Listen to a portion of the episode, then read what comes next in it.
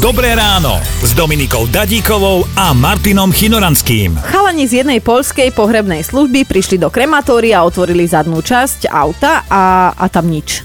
Zistili teda, že iba nezatvorili dvere poriadne, ale ono celkovo s týmto pochovávaním to je také, taký čierny humor, lebo si zober na tých cintorínoch, nie? Dajú na teba poltonový mramorový kameň a napíšu ti, že nech ti je zem ľahká. Jež.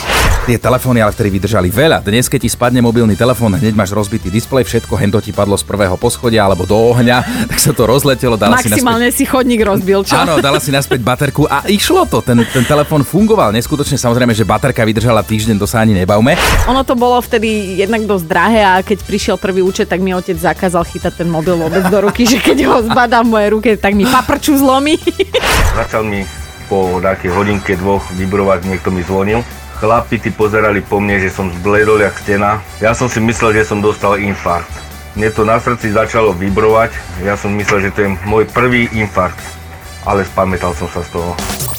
Počúvajte Dobré ráno s Dominikou a Martinom už zajtra ráno od 5. Radio.